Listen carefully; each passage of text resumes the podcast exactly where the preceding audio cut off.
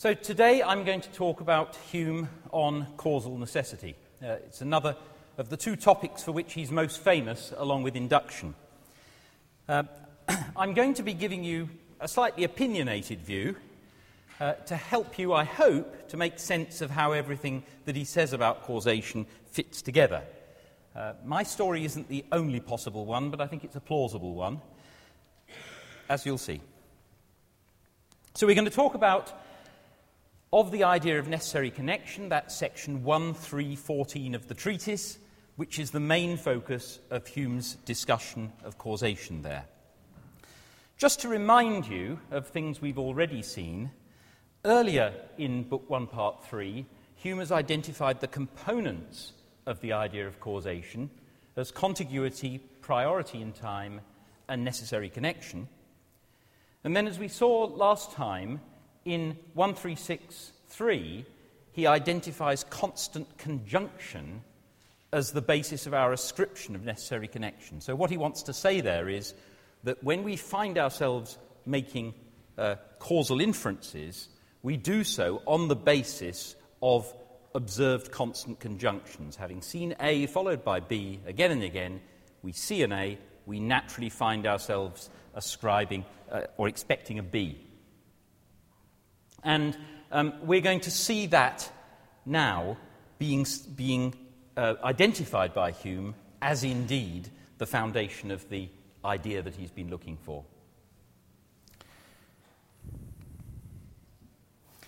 Another reminder uh, the copy principle.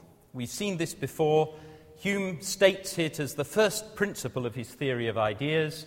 We saw that he takes it pretty much from John Locke, so Locke is an idea empiricist. He thinks that all of our ideas are copied from experience. And Hume takes this quite literally. He says that the contents of our minds are either impressions or ideas. Remember, impressions are either sense impressions or feelings, at least that seems to be how Hume thinks of them most of the time. And he quite explicitly argues that all our simple ideas, uh, the ones that can't be further broken down, are directly copied from these impressions. We can, of course, make more complex ideas by putting the simples together, but if we want to get to an understanding of what the simple ideas themselves mean, we have to go for the impressions. And he describes this in the inquiry as a new microscope or species of optics, a way of looking more closely at our ideas and understanding uh, their nature. So in Treatise 1.3.14, he's setting out with that in mind. Uh, he's seen that the idea of necessary connection is this crucial idea which is the main component of our idea of causation, and he's got the copy principle as a tool for shedding light on it. Uh, if you want to see a preview of the argument, look at the first paragraph of the section. He gives a précis, essentially, of the whole argument there. Now, we've seen this before, and what I want to do is to look at some puzzles that arise from Hume's discussion. Uh, you'll see that it's not as straightforward as you might think. And there are some quite deep puzzles about why Hume approaches things in just the way he does. And I'm going to suggest some possible solutions to those puzzles, which seem to me to make uh, relatively good sense of the argument.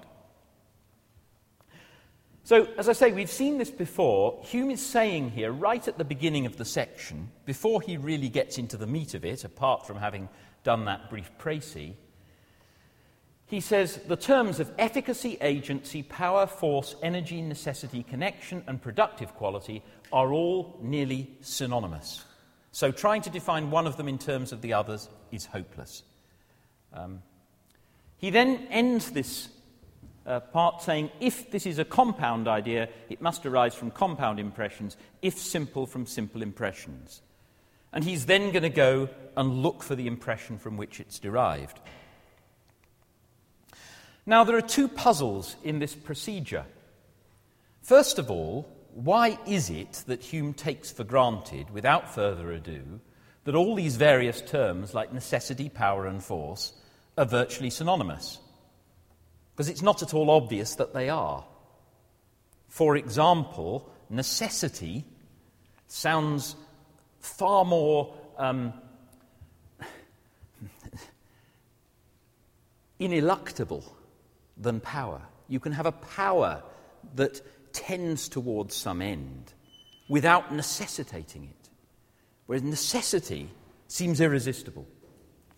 So it seems odd that he should assume that those are exactly synonymous. Secondly, it seems odd that he assumes that the idea of necessary connection is going to be a simple idea. In fact, that conflicts with what he said about relations. If you remember, when we talked about the theory of relations, he said that relations are complex ideas. And necessary connection sounds like a relation. Shouldn't it be a complex idea?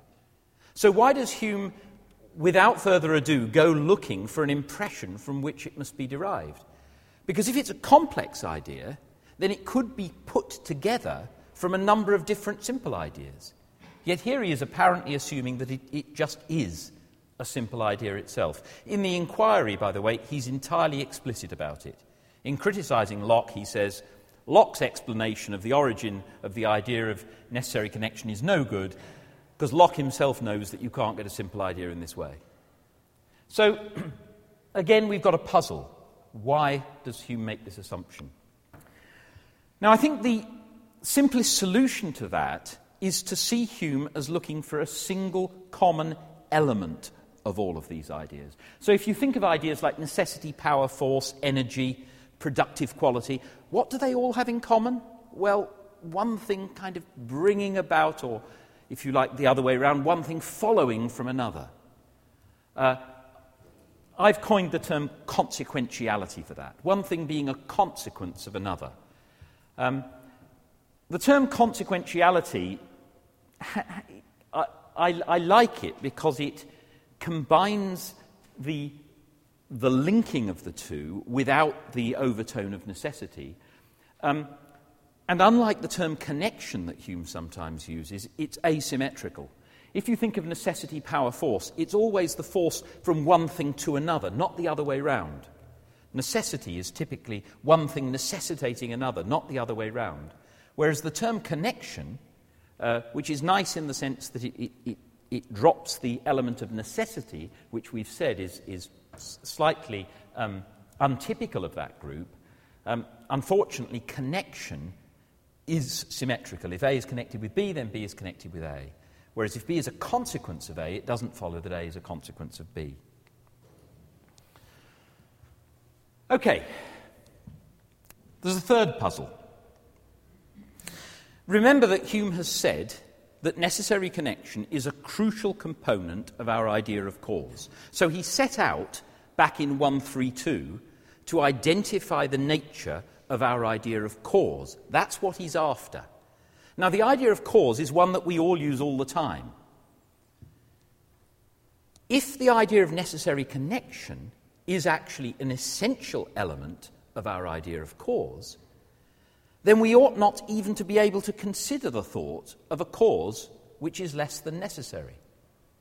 That ought to be an obvious contradiction in terms, but it isn't. As Hume himself says, the vulgar attribute the uncertainty of events to such an uncertainty in the causes as makes the latter often fail of their usual inf- influence. And this is a passage which he repeats in the inquiry. He's making that point in the context of drawing a distinction between the vulgar and the philosopher, if you like, the, the ordinary person and the scientist. The ordinary person, when they find that, say, their watch isn't working well, they just say, oh, sometimes it doesn't go. They're just attributing the uncertainty of events to an uncertainty in the causes. Sometimes it doesn't work. Whereas the scientist looks more carefully and realizes that if it doesn't work now but it worked before, there must be some relevant difference. He digs deep and finds a cause underlying, which explains the, um, the lack of uniformity in the events. But at any rate, the point I'm making here is that on Hume's own account, the ordinary person believes in chancy causes. How can that be possible if causes are by definition necessary? If the idea of necessary connection really is an essential component of our idea of cause. So, again, I think that's explained if we see Hume not as looking for literally the idea of necessary connection, but rather the idea of something like consequentiality, one thing bringing about another, but not necessarily necessarily. So, here is some corroborative evidence. If you go and look at Treatise 1.3.14, and remember the title of that section is Of the Idea of Necessary Connection, you actually find that he refers to power and efficacy about three times more often than he does to necessary connection. Um, another point is that in the inquiry, section uh, 7, which is also entitled Of the Idea of Necessary Connection, it was originally entitled Of the Idea of Power or Necessary Connection. So, this all makes sense if Hume is after this general idea of power rather than the specific idea of necessary connection. Why does he entitle the section of the idea of necessary connection? Well, I think he does so in order to be able to use the result for his discussion of liberty and necessity, which comes later in the treatise and immediately in the next section in the inquiry. Okay, so now I'm going to run through quite quickly the progress of his discussion here. And what you should do is go away and read the section, taking note of what's going on at the various paragraphs. And I hope this will be enough to give you a guide um, and make sense of what's going on. So, how do we get this idea of necessary connection? Where does it come from? Or what I've suggested, this idea of consequentiality, power. Well, he attacks Locke and says Locke's account is no good. He says Malebranche's account is no good. He then goes on to say, well, if we look at the powers of matter, if we look, if we look at what we perceive of matter, we don't see any powers there. Think back to the Adam thought experiment, you know, with the billiard balls that we were looking at last week. Adam, by looking at the balls, could not tell what powers they would have. So clearly, in any single instance, uh, we cannot see any power or necessary connection. Uh, in the appendix of 1740, Hume added a paragraph, which is uh, now the 12th paragraph of the section, saying, You won't find power amongst any of the perceived properties of mental activities either. If you examine your thoughts, introspect when your thoughts are going on, you won't be able to see within your thoughts, as it were, the power that brings about another thought. It's very mysterious. He then says, well, if you can't find this elusive idea in any single instance, you can't form a general idea either. And here he's drawing on his theory of abstract ideas, which comes in Treatise 117. We haven't discussed that in these lectures, but it's quite an important part of Hume's philosophy. Um, he, here he just draws on it in this one paragraph. So, where does the key come? Where, does the, where do we get this idea? Well, as we've seen, it comes from inductive inference. When we see A followed by B repeatedly, C and A infer a B. We immediately conceive a connection betwixt them and draw an inference from one to the other. This multiplicity of resembling instances, therefore, constitutes the very essence of power or connection and is the source from which the idea of it arises. Now, when I see A followed by B, motion in one billiard ball followed by motion in the other, uh, we've seen that there's no impression of power there. I can't I may see the color of the ball, the shape of the ball, the movement of the ball. I may hear a sound, but I don't perceive anything that corresponds to the idea of power or necessary connection. How does repetition help? Repeat, uh, re- repeated occurrences of billiard balls bashing into each other just give more examples of the same, don't they? Well, in order to find any new impression there, we have to look inside ourselves. It's something that's going on in our own minds that changes, not something outside. Now, recall this, um, this sentence here, which I quoted when we, uh, last week when we were dealing with 136, the argument concerning induction. And I mentioned that it was a nice epitome of Hume's argument. Perhaps 'twill appear in the end that the necessary connection depends on the inference instead of the inferences depending on the necessary connection. So, the upshot of Hume's discussion of causation is that you might have thought to start with that the idea of necessary connection, uh, or power, causal power, if you like, causal necessity, you might have thought that idea would come from what we see of external objects, billiard balls bashing into each other and so on. But it turns out actually the key to that idea it lies in our habit of inference. When we make an inference, that provides the new idea somehow. Now, that's a little bit puzzling. How can it provide a new idea? I mean, I see one billiard ball moving and followed by movement in another one, and I see it again and again, and I see A, find myself inferring B. How does that give me a new impression? Well, he sometimes talks as though it's a feeling. This connection which we feel in the mind, this customary transition of the imagination from one object to its usual attendant, is the sentiment or impression from which we form the idea of power or necessary connection. And I've mentioned before how Hume, when he's talking about reflective impressions, internal impressions, seems to more or less equate them with feelings and emotions. So it sounds ever so like he's thinking that there's some feeling we get when we make an inductive inference, and that feeling is what gives us the idea of power or necessary connection. But if you think about it, that's really strange. How can having a particular feeling give me the idea of power or necessary connection? There's something very odd about that. I mean, suppose, well, first of all, ask yourself the following question. When you make a, an inductive inference, when you see one thing followed by another again and again, see the one, infer the other, is there, in fact, a common feeling that you get? Probably not. Why should there be? Where's the evidence that there is one? Hume's given no evidence that there's some special feeling that arises. And it seems extremely implausible because we make these inferences all the time. I mean, imagine when you're driving a car. Think how many inductive inferences you're making all the time one after another after another. There's no special feeling that arises there all the time. The only thing that's common is the feeling of expectation, if you like. But that's going to be a different feeling depending on what you're expecting.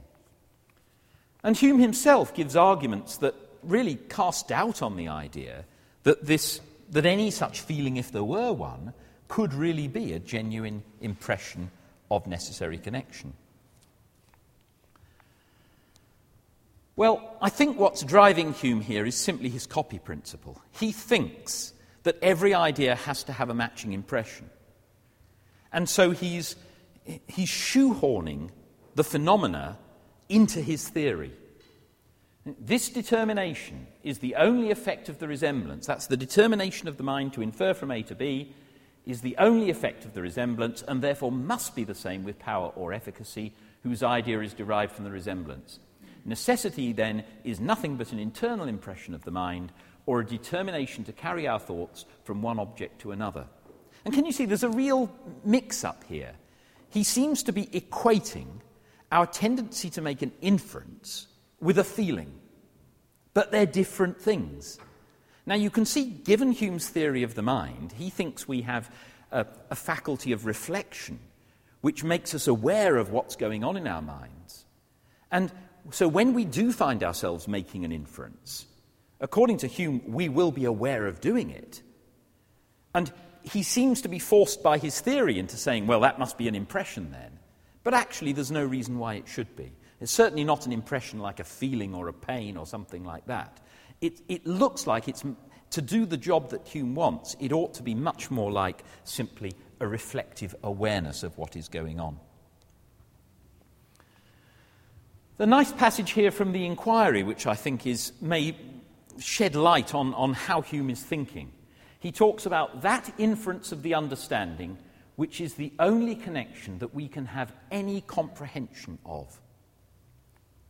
So, put, put yourself in Hume's shoes. He, he's looking for an elusive source of an idea. It's a very important idea. It's an idea we use all the time whenever we make a causal inference. And Hume is looking for the source of this. Well, when I look at things out there, I don't see any causal glue. I just see one thing followed by another. What is it that links one event to another? And, and what Hume is thinking is well, actually, the only link is my making an inference from one to the other. It's my inference that links one thing to another. And you can see that what's needed, therefore, to, to put that glue in there is not a feeling. It's got to be literally the inference. So I think if, if we could help Hume out by saying, look, Hume, you've gone a little bit wrong here because you, you have this kind of rather narrow notion of reflection as simply being like an internal sense. So, as though you sense feelings, and that's what it does. But look, actually, you need a broader notion of reflection, one that encompasses reflective awareness of what's going on in your mind. If you seize on that and say, oh, that's the clue to the idea of necessary connection, it's the, the inference from one to the other, which is what Hume is saying a lot of the time, but stop thinking that it has to be like a feeling. Um, you get a much more satisfactory theory. I'm not saying it's a true theory, uh, but it's uh, certainly got a lot more going for it. Okay, so let's now see uh, where this leaves Hume with regard to necessity. He does seem to say that necessity, thus understood, is something that's in the mind, not in objects. Customary inference is the essence of necessity, so necessity is something that exists in the mind, not in objects. Nor is it possible for us ever to form the most distant idea of it, considered as a quality in bodies. Necessity is nothing but that determination of the thought to pass from causes to effects and from effects to causes according to their experienced union. Now, some people say that this kind of language disappears from the inquiry. It doesn't. When we say, therefore, that one object is connected with another, we mean only that they have acquired a connection in our thought and give rise to this inference. Now, it makes it look ever so much as though Hume is a sort of skeptical subjectivist. Uh, he think, he's a relativist about necessity. He just thinks it's something that exists solely in our mind, um, maybe like many people think aesthetic qualities exist only in the mind. Now, one way in which Hume shouldn't be read, it's quite tempting when you see that, and you th- he's saying necessity is in the mind, not in objects. You might think he's saying, ah, oh, there's some kind of special causal glue in there that doesn't apply out there. He's not saying that. Um, rather, in order to understand what Hume is saying, I think you have to think about it in terms of his copy principle and see that he's trying to get some grasp on ideas by reflecting on where we get them. Um, he's saying that the only understanding we have of causal glue between one thing and another comes from our own tendency to make the inference. And that applies whether we're talking about external things or internal things. If we might reflect on our own sequence of thoughts and realize that thinking about one thing, say, makes us angry or makes us happy, well, that's exactly the same. It's constant conjunction. We don't see any more causal glue in that case than in the external world. Uh, but we find ourselves ascribing it when we make the inference. Okay, so the whole theory looks a bit crackpot in a way, doesn't it? I mean, he, he, he's, he's saying that causation is, isn't really in the world, it's all in the mind, or at least it looks like that's what he's saying. Um, and then he says, well, people won't believe me. They'll say this is wrong. But that's because they're biased. The mind has a great propensity to spread itself on external objects and to conjoin with them any internal impressions which they occasion. So people make this mistake all the time. I mean, you taste a fig, for example, and you smell it, and you're naturally inclined to attribute the taste to the physical thing and the smell to the physical thing. But actually, we know that the taste and the smell aren't really in the physical thing at all, they're in your head. And this is the same kind of mistake, he says. And notice, he says this is a mistake. That's quite important. This is a very famous passage in Hume interpretation because a lot of people read this and say, there we are, Hume is some kind of projectivist. He thinks that we project things out onto the world. Well, yes, there are strains in Hume of projectivism, but in this particular case, Hume is quite unambiguous in saying this is a mistake. So we'll come back to that later. But though this be the only reasonable account we can give of necessity, I doubt not that my sentiments will be treated by many as extravagant and ridiculous. What? The efficacy of causes lie in the determination of the mind? As if causes didn't operate entirely independent of the mind and would not continue their operation even though there was no mind existent to contemplate them. To remove power from all causes and bestow it on a being that is no ways related to the cause or effect, but by perceiving them, is a gross absurdity and contrary to the most certain principles of human reason. So, this is Hume putting words into the mouth of his opponent, saying, I'm sure people will say my theory is mad. They'll say this kind of thing. And Hume replies I can only reply to all these arguments that the case is here much the same as if a blind man should pretend to find a great many absurdities in the supposition that the colour of scarlet is not the same with the sound of a trumpet, nor light the same with solidity.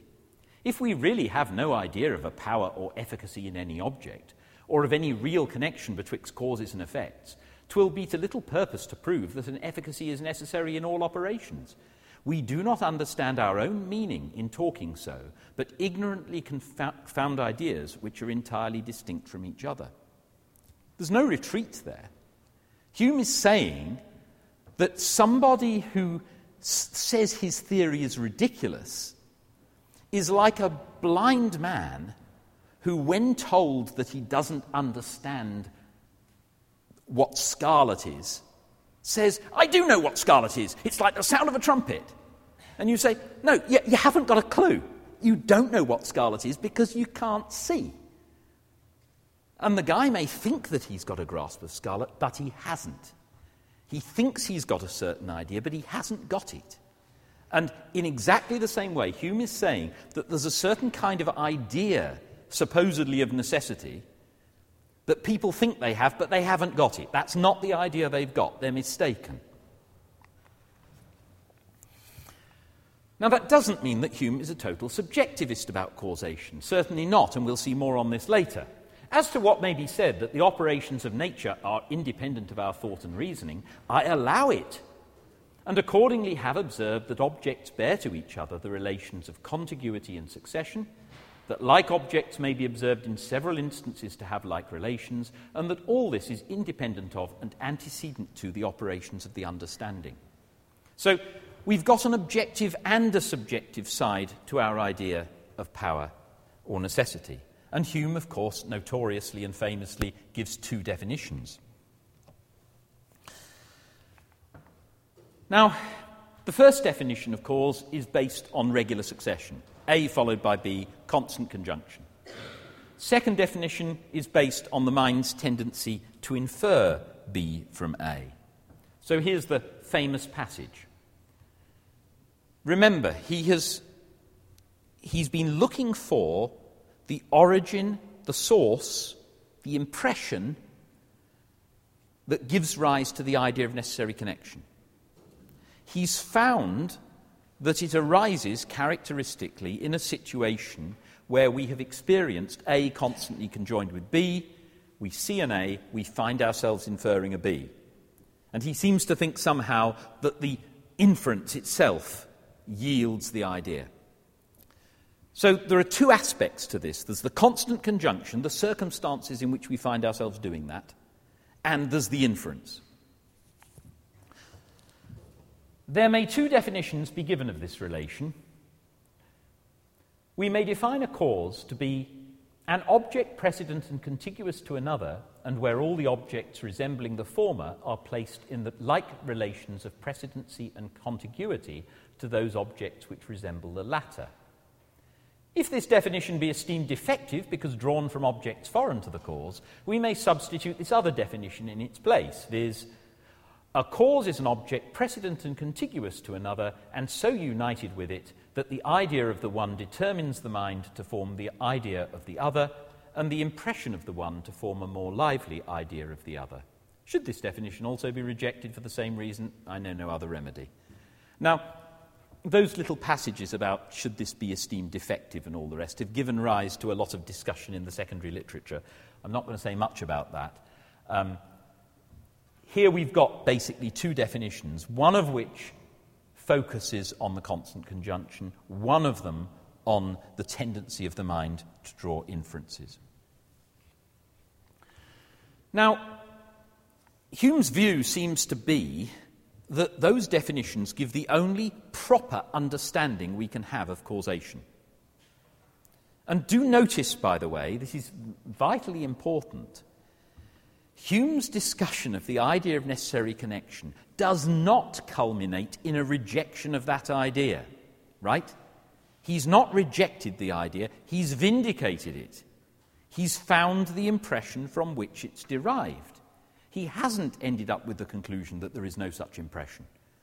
So, whatever else he's doing here, he is not rejecting the idea of necessary connection. But he does want to reject some bogus notions of necessary connection. So, he thinks, for example, that as we feel a customary conjunct- connection, we transfer that feeling to the objects as nothing is more usual than to apply to external objects every internal sensation which they occasion. Um, I've mentioned already the passage about the fig, where he says that we naturally attribute uh, taste and smell to the physical object. And that's a mistake.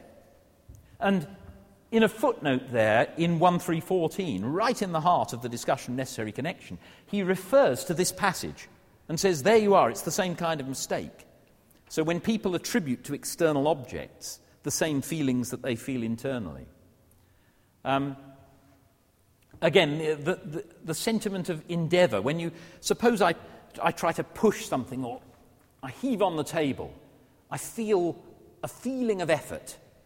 And vulgar, the vulgar, ordinary people, very naturally read some feeling of effort into their idea of necessary connection. That's a mistake. So these are mistaken ideas of necessary connection.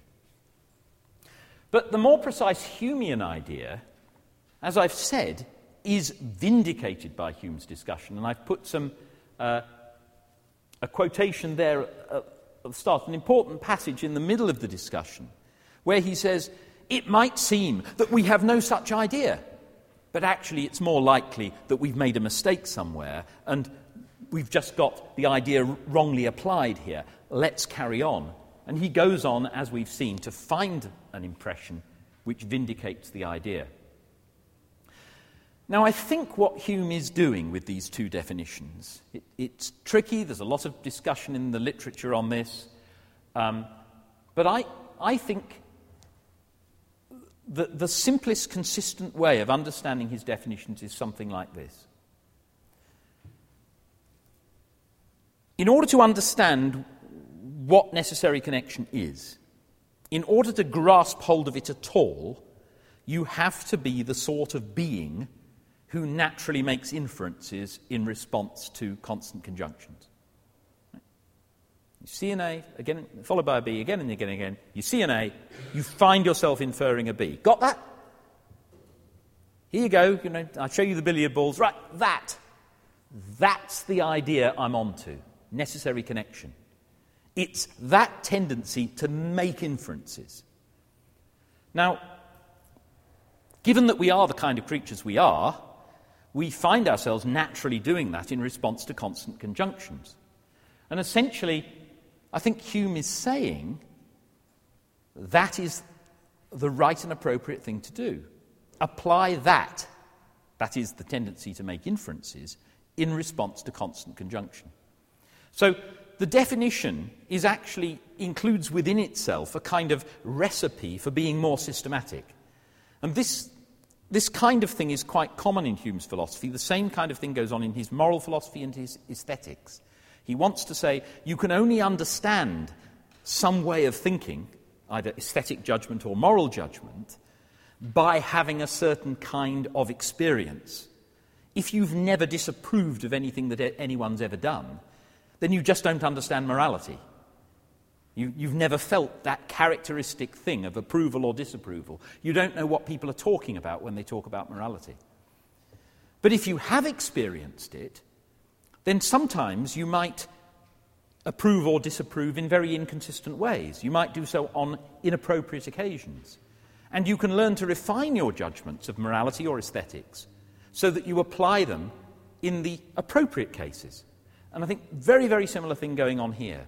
The appropriate places in which to assign causal necessity are cases of constant conjunction. Okay, Hume goes on and draws some corollaries of the definitions. I'm not going to spend time on those, except to just point out that uh, here this links up closely with what I was saying in the first lecture. You can see that Hume does have a payoff from his discussion of causation, both in relation to things like the cosmological argument and to the discussion of free will. Okay, now I'm going to whip through quite quickly a discussion of a very prominent debate in recent Hume literature. Um, and I'm going to explain very briefly why I think the debate is, or ought to be, pretty much settled. Uh, again, I'm going to be somewhat opinionated here, uh, and I'm going to be summarizing um, quite a lot that I said in a long paper a couple of years ago, 2009, in the journal Mind, it's about 25,000 words, so it needs some summary. But if you want more detail on all of this, uh, feel free to go and look there. Okay, so Hume has generally been read as denying the existence of any kind of necessary connection that goes beyond the two definitions. He's given these two definitions. That's all we can understand by necessary connection. To suppose anything more is just thinking in ways that we don't understand and can't make sense of. But uh, some recent writers, starting with John Wright, he wrote a book in 1983, quite influential. Uh, Edward Craig, Galen Strawson is probably the most forthright of these. And uh, Peter Kail, who's here in Oxford, is, is quite sympathetic to this, view, though he m- more gives ascribes to you more an agnostic position. But these people think that Hume, when he defines causation, isn't really trying to define it. Um, they think that Hume believes in some kind of causation, real causation, that goes beyond the two definitions. And as I say, this has been very influential. I think the, mo- the main reason why people are tempted towards this interpretation is because they think somehow that on the traditional interpretation, Hume shouldn't take causation seriously, when in fact, Hume does take causation seriously. So, I want to run through uh, some of the points for and against. Incidentally, you'll see this, um, this position commonly referred to as skeptical realism. And the idea is that causation in things goes beyond relations of regular succession and inference. It's not just a matter of what's captured in Hume's two definitions. And it's normally characterized like this that there is something in objects which, if we knew it, would license a priori inference. If we could, if we could know the nature of those billiard balls, we would be able to infer a priori that the second one would move. And that is supposed to give the genuine understanding of necessity, the real notion of necessity, uh, which supposedly Hume believes in.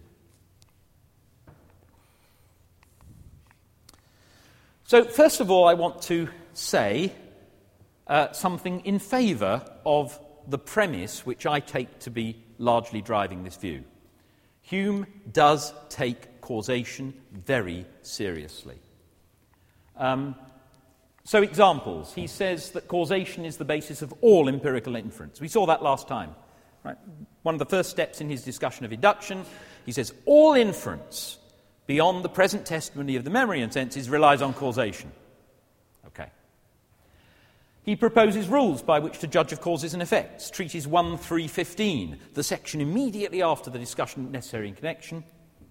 He defines rules by which to judge of causes and effects, by which we may know when things really are causes and effects, he says. Well, he's clearly a causal realist, isn't he? He talks of secret powers, and he advocates a search for hidden causes underlying inconstant phenomena. We've already seen that. Remember where, where I talked about the, the peasant and the, the scientist, and the watch doesn't work, and the scientist, or the philosopher in Hume's language, uh, is praised for looking deeper for hidden causes.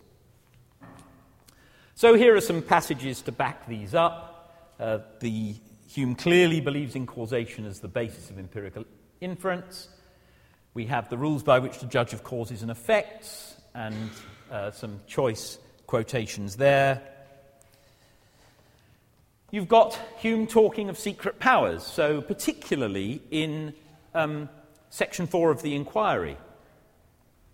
Look at this the secret powers of bodies, those powers and principles on which the influence of objects entirely depends, those powers and forces on which this regular course and succession of objects totally depends. And Galen Strawson looks at these quotations and he says, There you are. Those quotes by themselves are enough to refute the traditional view of Hume because Hume obviously believes in causes. He believes in hidden causes. I need a drink after quoting from uh, Galen. Uh, to which the answer is yes, he believes in causes, Galen. Uh, but he has given his theory as to what we mean by a cause. He takes it seriously he takes his copy principle seriously. Uh, I personally do not agree with the copy principle, so I don't feel I have to follow Hume here. But Hume himself seems to believe in his copy principle, and he thinks that that gives the genuine understanding of causation. Yes, Hume believes in causation, but he thinks we have to understand it in the way that his definitions prescribe. Uh, so, it should not be, but often has been, part of the traditional understanding of Hume that he somehow denies necessity. People say, oh, Hume denies necessity. No, he doesn't. He doesn't deny necessity any more than he denies causes. He repeatedly says necessity makes an essential part of causation. Okay, we saw right at the beginning of, one, of 132.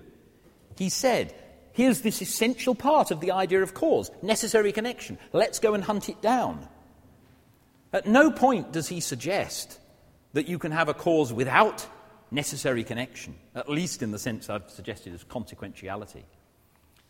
So, again and again, he says necessity is essential to causation. So, given all this evidence that Hume believes in causes, he must believe in necessity too, suitably interpreted.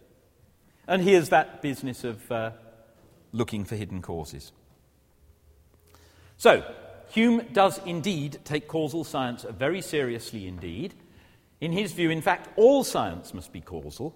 Causal relations can be established by rules. Explanation involves reference to secret powers, and we should search for hidden causes. But none of that implies that Hume is a causal realist with a capital C and a capital R. This is important. When you see realism with a capital R in a discussion of Hume, typically that means realism in the Strawson sense, the Galen Strawson sense, as implying something above and beyond the two definitions. Right? I think Hume is a causal realist with a small r. He believes in causes as defined by his definitions. So let's see.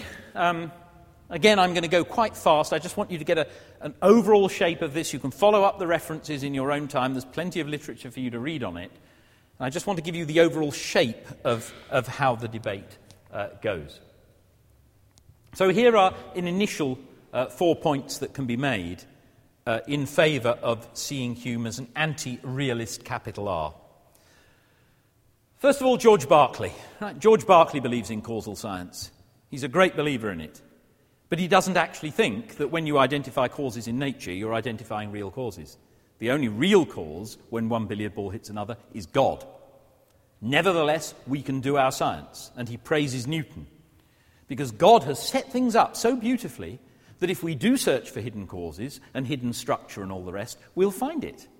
What we're finding, actually, is just the way God works. When, when we refer to all these hidden objects, they're not really there, except insofar as we have perceptions of them. So, if Berkeley can be pro science, there's no reason why Hume can't, uh, whether or not he believes in the kind of cause that Strawson believes in.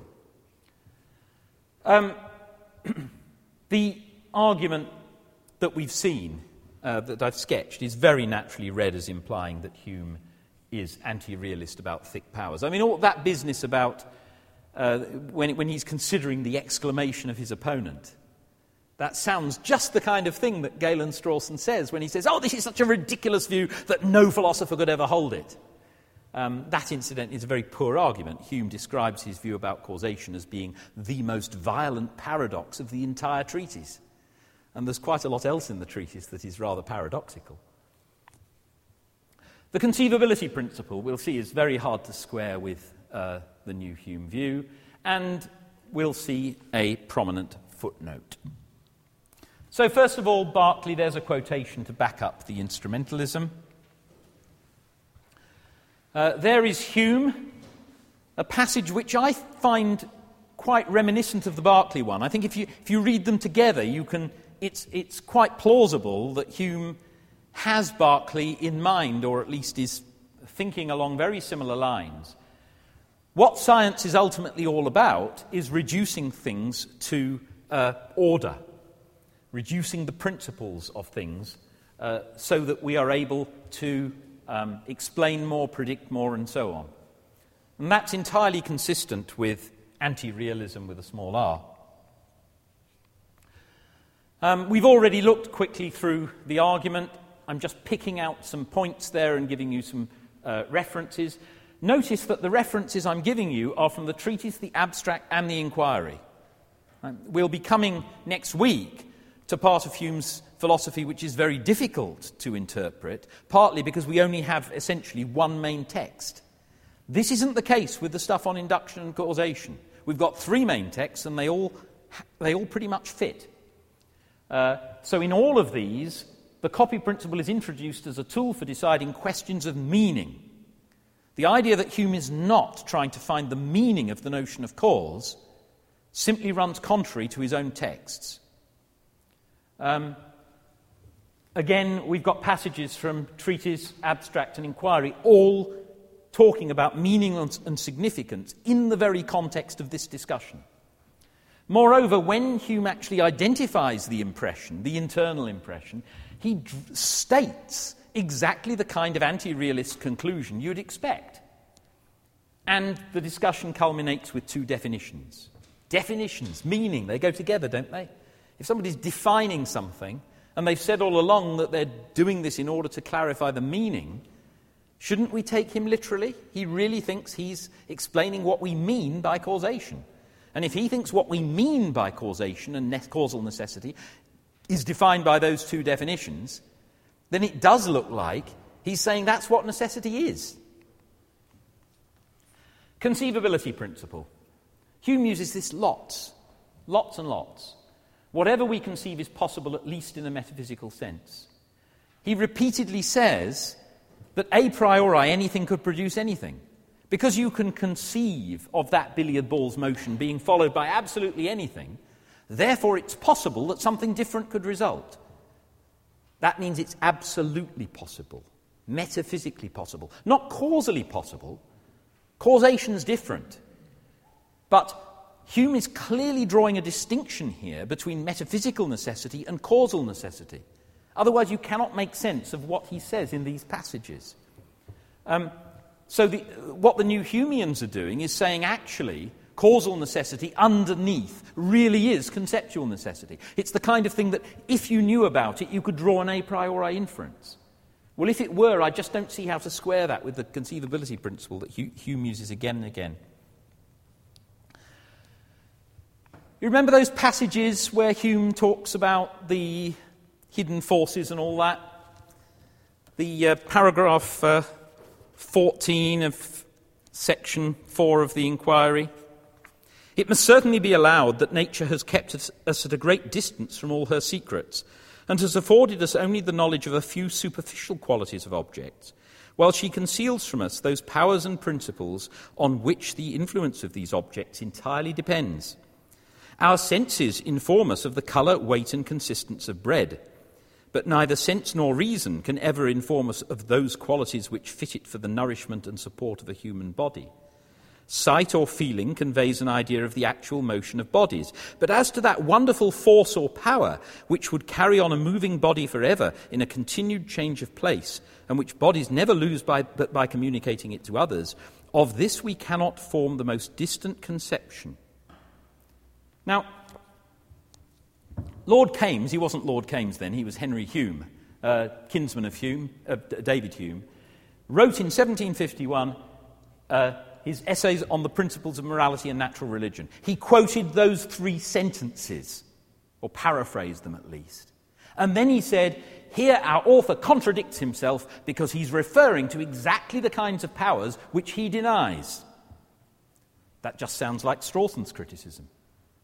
That on the new Hume, you know, on the old Hume interpretation, Hume is contradicting himself. So what does Hume do in the 1750 edition? He adds a footnote. The word power is here used in a loose and popular sense. If you actually want to understand what I mean about this, go and look at section 7. And you might say, well, hang on a minute. 1751, 1750, is this backwards causation? No. These are two people who knew each other well and swapped manuscripts. Kames actually uh, tried to persuade Hume not to publish the inquiry. He'd seen it before it was published. I have no doubt at all that this, this footnote which follows in the very next sentence after the three that Kames quoted, is a response to Kames. So when people look at those passages in section 4 of the inquiry and say, look, here is Hume referring to real powers, sure he is. And if you want to understand what he means by a real power, go to section 7 of the inquiry of the idea of necessary connection. The reason, incidentally, I think that there's lots of this power language in the inquiry is nothing to do with what the new Humeans talk about, nothing to do with that at all. It's rather that Hume has realized by then, by 1748, he's realized that science isn't a matter of p- predicting event A followed by event B, or event followed, A followed by B when C is present but not when D is present, or whatever. No, it's not like that. What happens when you have one billiard ball moving towards another? In order to predict what happens, you don't just think in terms of A and B. You think in terms of things like momentum, energy, forces. You calculate. And once you start doing that, you start using the language of powers. Um, why does Hume give two definitions? Well, it seems puzzling. I've said something about that. Um, but I want to suggest that if you read through those, those notes that, that are in the slides I've gone over, but also take a careful look at Hume's theory of morality, and I think we find a plausible account of what's going on with Hume. Um, as I mentioned uh, when I was explaining it before, unless you've had moral feelings, you don't even know what people are talking about when they talk about morality. But once you've got that crucial idea, you can then go ahead and apply it according to a systematic definition, according to which personal merit consists altogether in the possession of mental qualities useful or agreeable to the person himself or to others. So, this explains what we mean by virtue something, an action that gives the pleasing sentiment of approbation. That's what we mean by a virtue. And once we, when we feel that approbation, we know what virtuous means. The first definition says, well, if you actually go and look at the things to which we apply that, you'll find they are these. And uh, that is how it should properly be applied.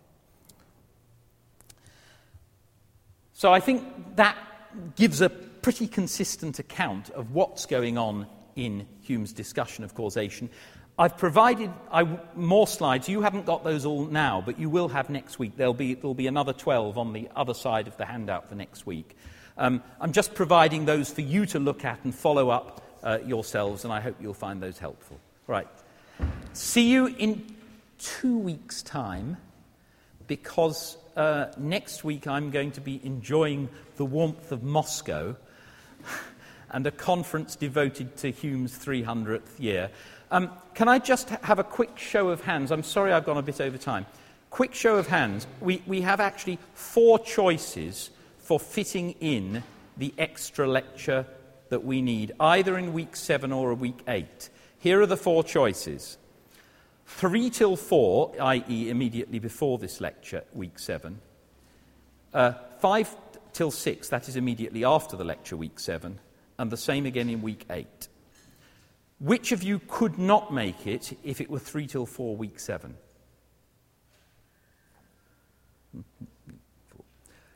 Which of you could not make it if it was three till four, week eight? Mm, nearly the same. Which of you could not make it if it was five till six, uh, week seven? None. What about five till six, week eight? Right, five till six, week seven, it is. All right? So we'll have two lectures next week with a 10 minute break in between. All right, see you then.